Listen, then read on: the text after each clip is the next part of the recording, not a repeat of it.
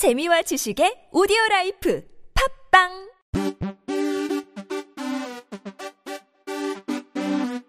지금은 지금은 지금은 그냥 들어.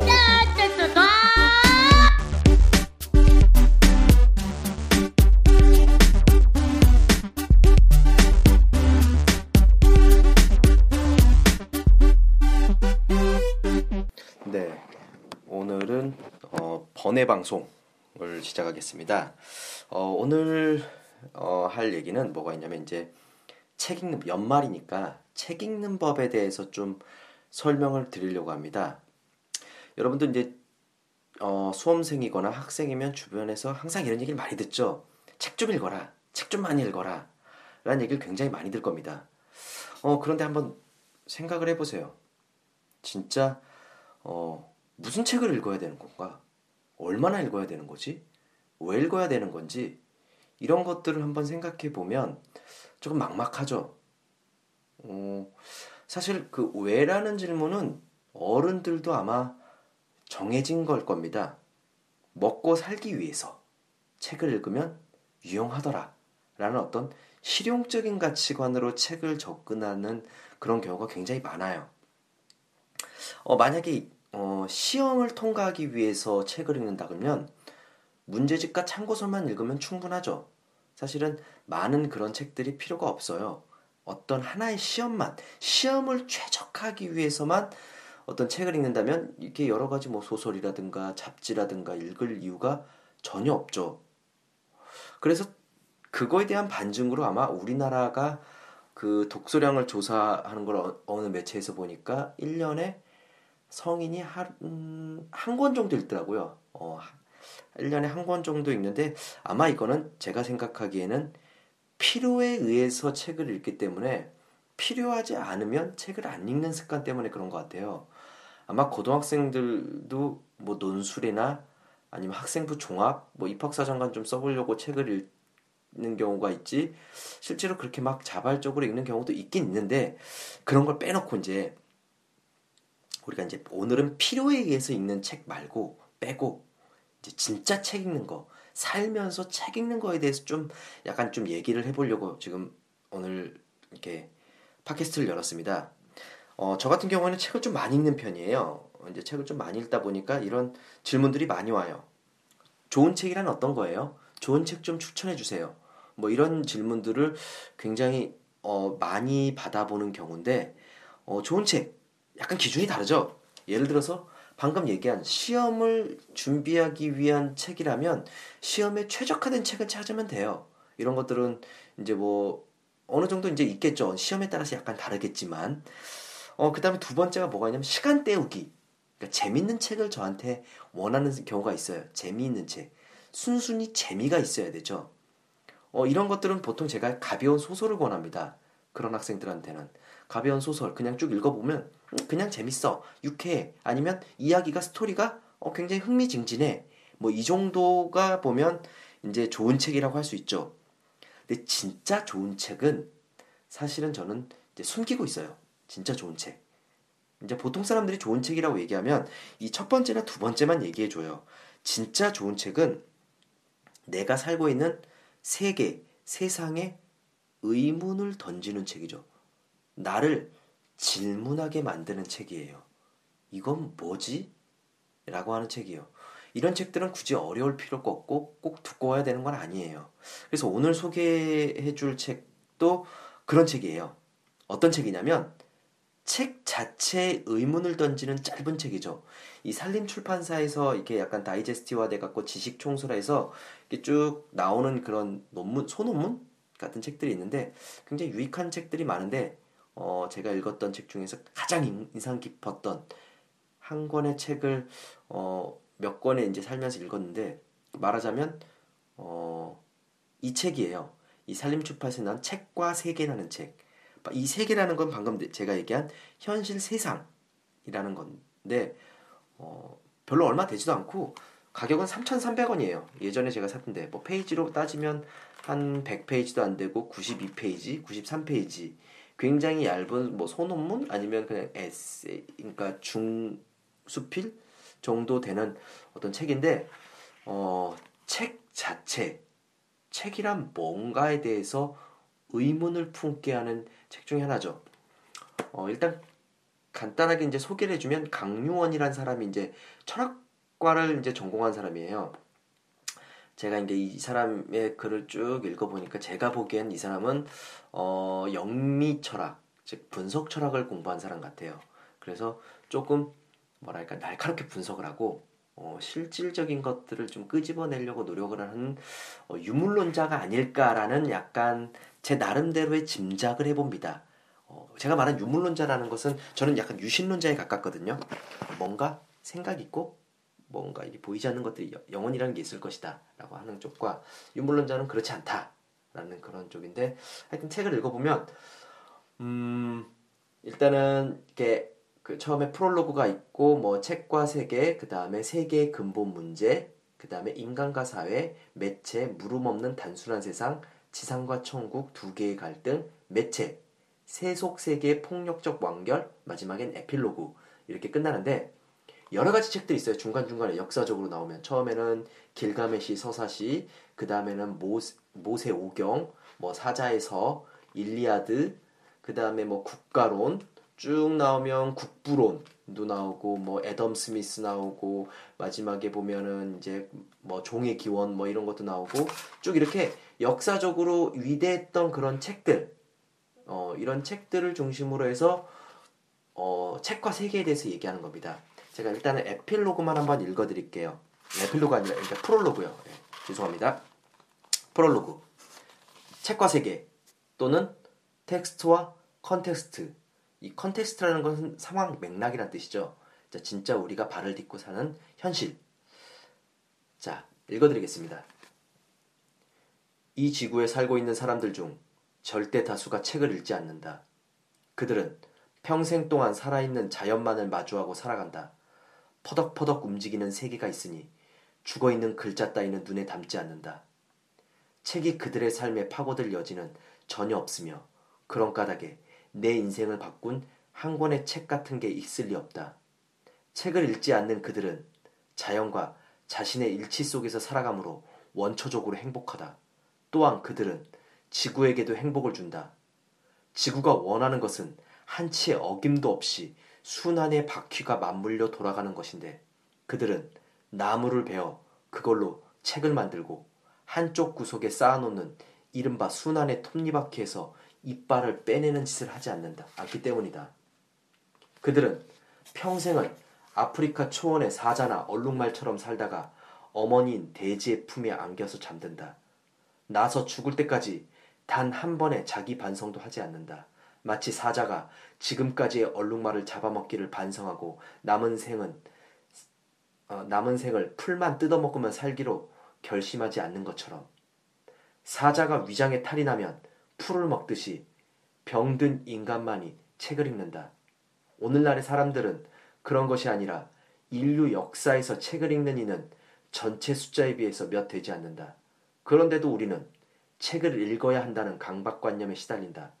대다수 사람들이 행하고 있다 하여 반드시 옳은 것은 아니며 압도적인 다수가 책을 읽지 않는다는 사실을 놓고 보면 책을 읽어야 한다는 것은 소수의 책 읽는 이들이 벌이는 일종의 음모임에 틀림없다.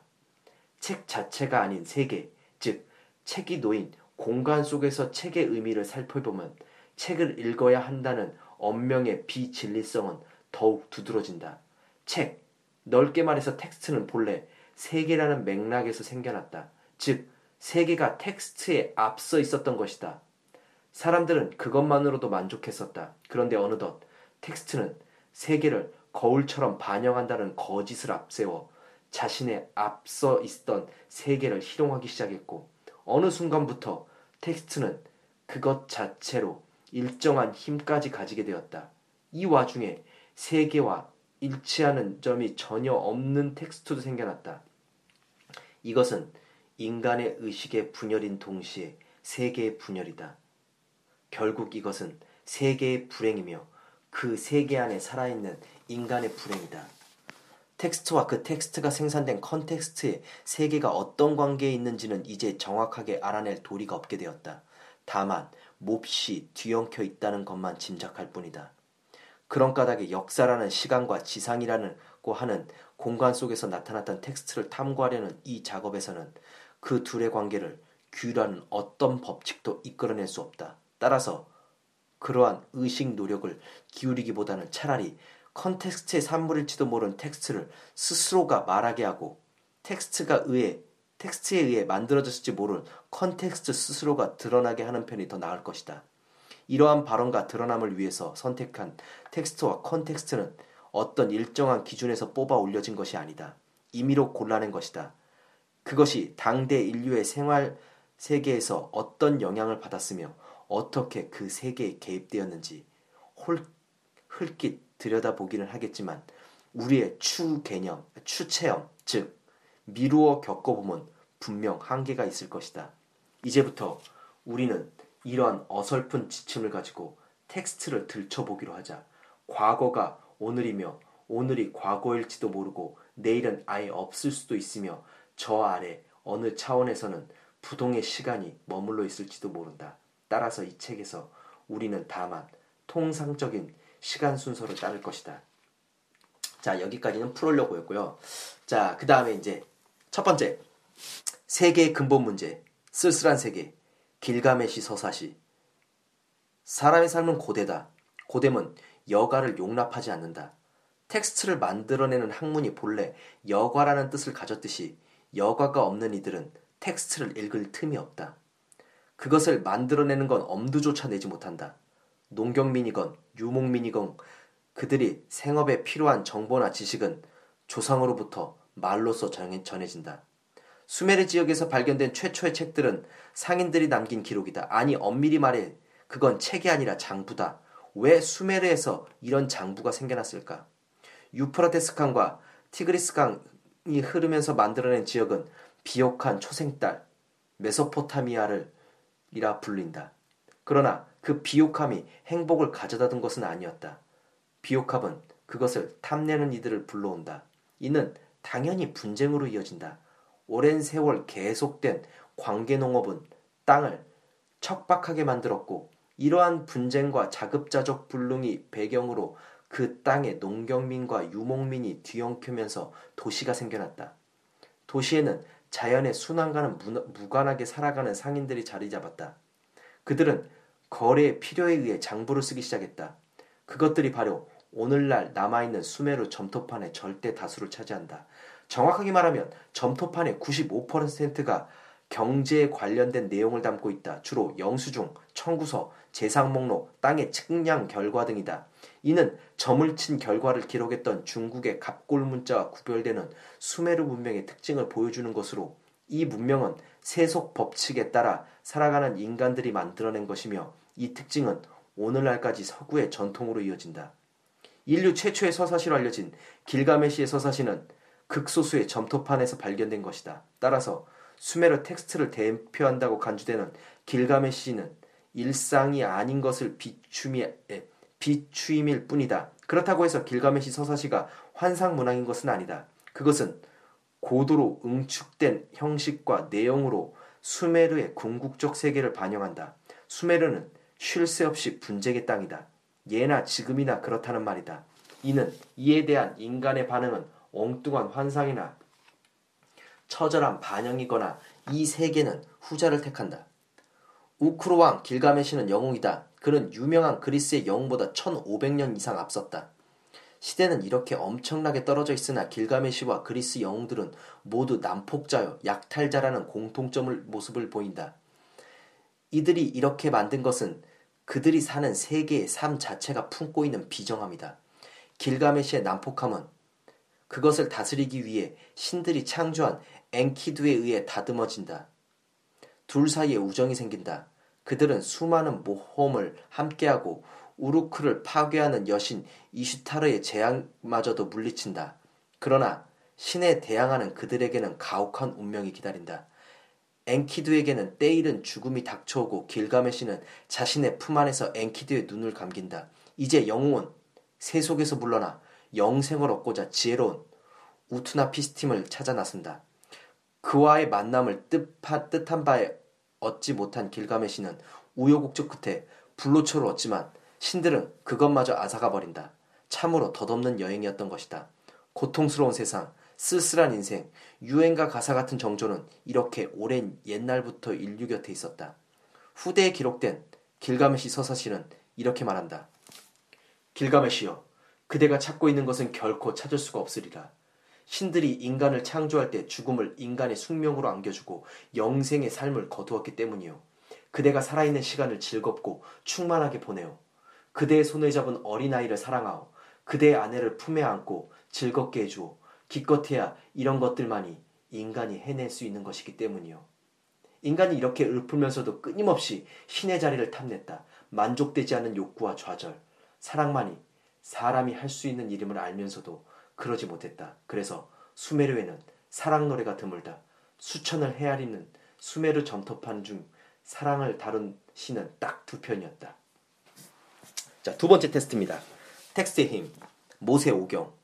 구텐베르크가 금속활자를 처음 찍어낸 책은 성서였다. 이 책을 두고 구텐베르크의 돈독한 신앙심을 말해주는 일이라고 말하는 이는 광신자일 뿐이다. 구텐베르크를 움직인 건 유럽 전역의 교회와 지배자들이라는 시장, 한마디로 돈이었다. 세속적인 것이 신성함을 눌렀을 뿐만 아니라 그것을 이용하여 탐욕을 채운 이 사건을 두고 고대 구약 성서 기록자들은 뭐라 할까? 탐욕의 궁극적 승리를 개탄할까? 신약 성서의 핵심이 복음서이듯 구약 성서의 핵심은 창세기, 출애굽기, 레위기, 민수기, 신명기로 이루어진 모세 오경이다. 텍스트 측면에서 보면 모세 오경은 모세교의 경전이고 복음서는 예수교의 경전이다. 복음서가 그 종교의 창시자인 예수의 생애와 언명의 기록에 기록하고 있다면 모세 오경은 그 종교가 창시된 과정을 설명하고 있다. 실제 사건이 일어난 지 수백 년 뒤에 기록된 히브리 민족의 서사시라고 할 모세 오경에 등장하는 야훼는 조잡하고 편협하며 피에 굶주린 신이다. 그러면서도 이 신은 전지전능하며 세계를 포괄하는 유일신이며 만물을 사랑하는 신으로서도 선포된다. 또한 이 신은 의뢰와 마술을 극도로 혐오한다. 이토록 복합적인 성격을 가진 신은 드물어서 어쩌면 여러 가지 종류의 신이 하나의 이름으로 불린 건 아닌가 하는 의심이 들기도 한다. 그러므로 야외의 성격을 각각 해명하는데 모세 어경, 오경의 해석과 그것을 바탕으로 성립한 종교의 이해의 열쇠에 있다고 할 수 있다. 야외는 잔인하고 가차없다. 자식을 죽여서 자신에게 바칠 것을 요구한다. 이는 고대 인신 제사 풍습을 그대로 보여준다. 점차 동물로 대체되었지만 이 풍습은 전 세계에 걸쳐 있다. 야훼는 히브리 민족을 자신의 백성으로 선택하고 그들에게 적과 꿀이 흐르는 땅을 약속한다. 이 약속은 히브리 민족의 삶의 터전이 얼마나 척박했는지를 역설적으로 보여준다. 그들은 사막과 같은 황량한 땅에서 덧없이 사, 덧없는 삶을 살아간다. 그리하여 적과 꿀이라는 알량해 보이는 약속 하나에 모든 것을 내버리고 야훼만 숭배할 것을 다짐하는 것이다. 그러나 야훼는 이것을 거저주지 않는다. 그것을 주겠다고 해놓고 그 땅을 차지하고 있던 성읍 주민을 칼로 쳐 죽일 것을 명령한다. 이는 자기를 따르기만 한다면 외부 집단을 폭력적으로 살상해도 괜찮다는 정당화를 제공함으로 동시에 자비롭게 보이는 약속함 뒤에 숨어있는 피에 굶주린 야훼의 잔인함을 어김없이 드러낸다. 야훼는 마술과 형상을 혐오하는 신이다. 야훼가 모세에게 돌을 쓴 증거판 두 개를 줌으로써 모세의 정당 화 작업을 착수했을 때 야외 백성들은 기다리다 지쳐 금송아지를 만들었다. 그러자 야외는 그것을 모조리 쓸어버리겠다고 한다. 이렇게 진노하신 신이 사랑의 신일 수는 없다. 어쩌면 야외는 불가능한 것을 히브리 민족에게 요구한 것은 아닐까? 인류는 머나먼 옛날 라스코나 알타미라 동굴에서 뭔가 그려 넣을 때부터 이미지를 만들어 왔다. 구석기 시대부터 내려온 이미지 만들기는 인간의 본능과도 같은 것이다. 인간을 움직이는 궁극적인 두 가, 궁극적으로 두 가지다. 하나는 공포고 하나는 탐욕이다.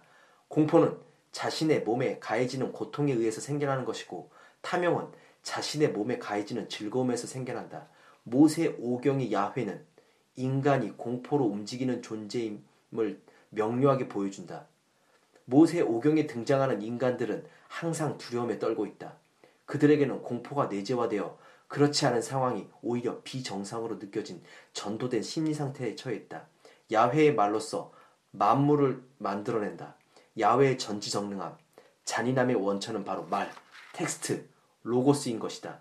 야훼는 말로서 만들어진 세계 안에 말로서 들어온다. 말로서 세계를 창조하고 말로서 세계를 다스리는 신을 창조하는 것은 놀라운 일이다. 히브리 민족의 업적이 바로 여기에 있다. 만약 모세 오경이 서양 사상의 원류인 하나로 간주된다면 이것은 이미 이미지 죽이기, 눈에 보이지 않는 것에 대한 진리화의 원천인 셈이다. 그것은 더 나아가 인간 본능에 대한 가학적 억압이며 텍스트에 대한 노예화의 출발일 것이다. 자, 세 번째 텍스트입니다. 정지된 영원함, 사자의 서 지중해를 가운데 두고 동서 남북으로 펼쳐진 땅들은 이집트를 제외하면 대체로 비슷한 여건을 가지고 있다. 여건은 당대 사람들이 가진 기술로서 도, 저히 어찌해 볼 도리가 없는 주어진 상황 전체를 가리킨다. 그러나 도저히 어찌해 볼 수 없다 하여 인간이 수동적인 것만은 아니어서 그 여건 속에서도 인간은 꼼지락거리고 꿈틀거리며 자신들의 삶을 만들어간다. 이집트 이외의 지역에서는 식량이 자급자족이 불가능했다. 그에 따라 평화로울 때는 교역이, 그렇지 않을 때는 약탈이 행해졌으며 대개는 이 둘이 공존하였다. 이집트에서는 나일강이 삶의 모든 국면과 정신적 세계를 규정하는 근본 여건으로 작용하였다. 정기적으로 범람하여 비옥한 토양을 실어다 주는 강으로 인해 이집트에서는 신석기 농업혁명이 성공적으로 정착하였으며 이는 동시에 그들의 삶을 지루한 안정으로 이끌었다. 안정의 최종 성과는 이집트 벽가에서 뚜렷하게 나타난다. 구석기 시대에 그려진 라스코와 알타미라 동물벽화에서 대상 세계에 있는 그대로 묘사했다. 거기에는 인간과 자연이 구별되지 않는 채 서로 엉켜 있다. 이는 한마디로 자연주의다. 이는 이집트 동시대 상업 문명, 약탈 문명이며 호메르스 서사시의 배경이 되는 에게해 크레타에서도 발견된다. 크레타의 벽화 화풍은 낭만적이고 현대적이어서 파리지 앤느라는 제목을 가진 것도 있을 정도다. 이집트 벽화에 있는 그대로의 묘사를 보, 여주지 않는다. 재주가 없어서 그런 것이 아니다. 의도적으로 내버린 것이다. 이집트인들은 있는 그대로의 자연이 역동적이고 변화 무쌍한 것임을 알고 있었다. 그러나 그들은 동시에 그 자연의 배후에 놓인 법칙성에 주목하였다. 그들에게는 눈앞에 보이는 것이 아닌 그 뒤에 숨어 있는 진리였던 것이다. 의도적으로 포기한 자연주의는 형식주의로 이르렀고 이제 자연은 인간의 대립해 있는 타자로서 나타났다. 인간과 구별되지 않고 엉켜있던 자연은 인간이 파악해야 할 대상의 위치에 내려진 것이다. 이집트가 도달한 형식주의는 피라미드 벽화에 볼 수 있는 그림에 적용된 정면성의 원리를 통해서 표현된다. 사람의 눈은 정면의 모습이고 발은 옆모습인데 이게 한 그림 안에 그려져 있다. 어딘가 이상하다. 그러나 이는 하나의 공간에서 보다 많은 정보를 제공함과 동시에 더 본질적인 것을 보여주려는 시도이다. 이러한 시도는 배우의 법칙을 넘어 불멸성, 영원성에 대한 신념이 있었기 때문에 가능하다. 이러한 전통은 서양의 기하학주의라는 명맥으로 이어진다. 기하학주의는 이미지를 포기하고 가시적인 것을 진리화를 추구하는데 바로 여기에 야훼가 내린 모든 형상을 폐기하라는 명령과 만나는 지점이 있다. 이집트 회화가 형식주의를 통해 불면성을 드러냈다면 19왕조 시대의 파피루스에 쓰인 사자의 선은 영원한 내세를 제시한다. 이집트인들은 시체를 묻을 때 이걸 한불 넣어 죽은이가 영원히 가는 여행을 가, 가지고 갈 수 있게 하였다. 영원으로 가는 여행. 내세의 삶이라는 관념이 없다면 애초에 상상되지 않을 물건이다. 사실 모세 오경에는 이러한 내세 이야기가 없다. 히브리 민족의 신 야훼는 죽어서 영원한 세상, 생명을 주겠다고 약속하지 않고 적과 꿀이 흐르는 땅을 보, 땅으로 보내주겠다고 한다. 이 종교에서 내세가 들어온 것은 디아스포라 이후부터 그 전까지 그들은 그만큼 현실에 집착하는 부박한 삶을 살았다는 것이다.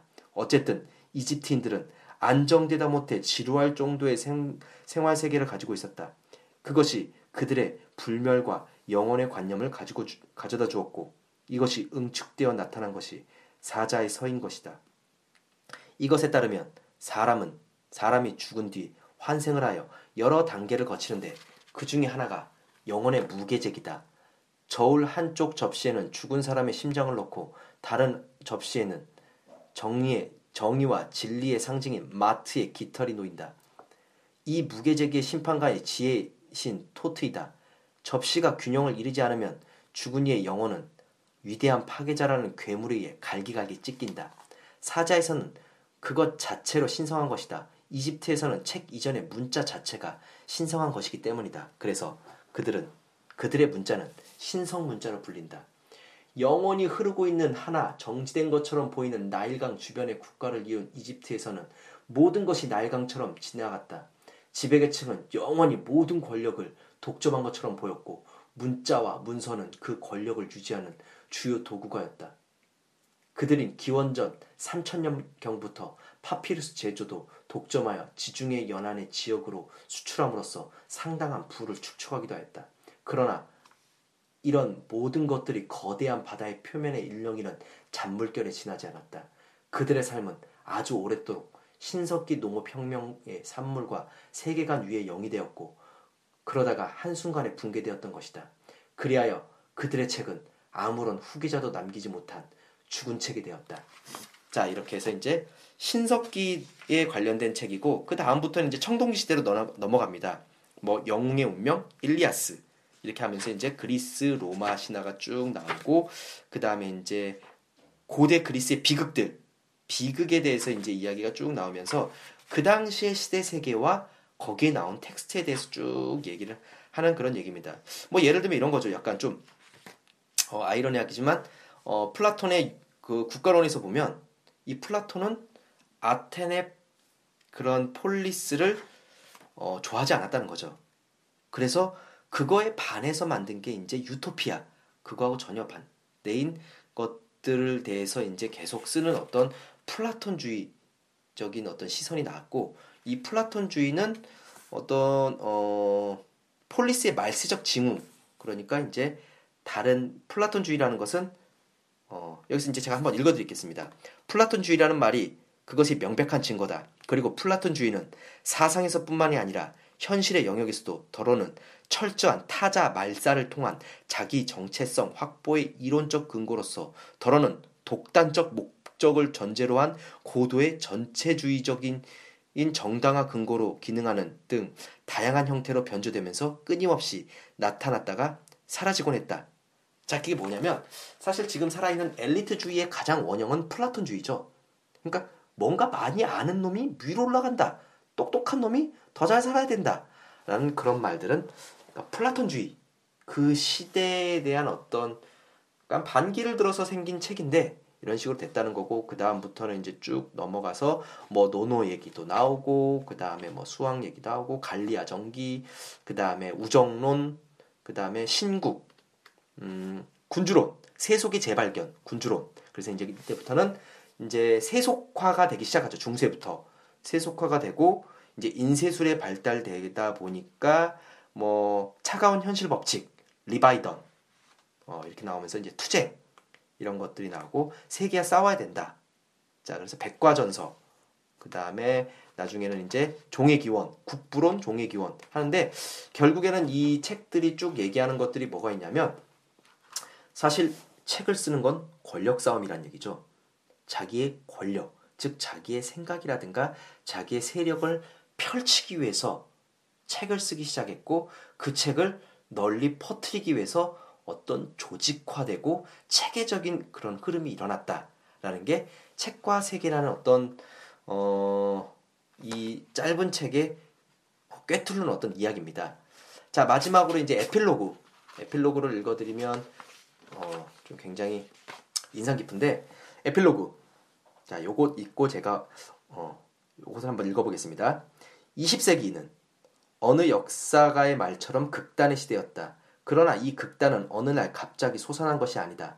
15세기 이래 면면이 준비되어 온 것들이 표피를 뚫고 터져나온 것이다. 이제 우리는 극단에서 극단으로 오고 갈 수 있을 뿐이다. 개념적 파악은 불가능해 보인다. 그러나 이러한 파악 불가능한 파악을 불가능을 안타까워할 필요는 없을 듯하다. 파우스트의 한 구절처럼 모든 이론은 잿빛이어서 이론은 현실에 맞닿을 수 없기 때문이다. 그렇다면 우리는 모든 이론적 파악을 포기해야 할까?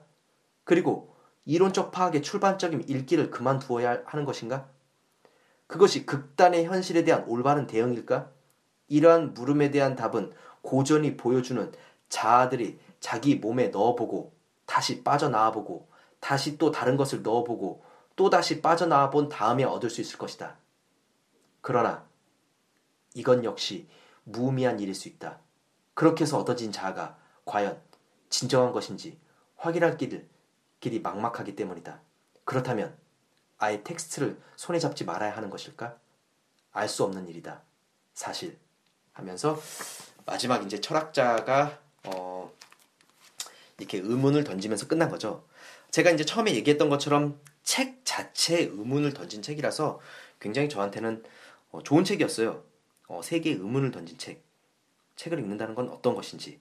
자, 지금도 아마 이런 일들이 많이 벌어집니다. 자기의 권력을 쟁취하기 위해서 책을 만드는 일들이 벌어지는데 우리는 그거에 대해서 생각을 해야죠. 생각을 하고 그거에 대해서 의문을 제시해야 됩니다. 이제 오늘 팟캐스트 여기서 마치겠습니다.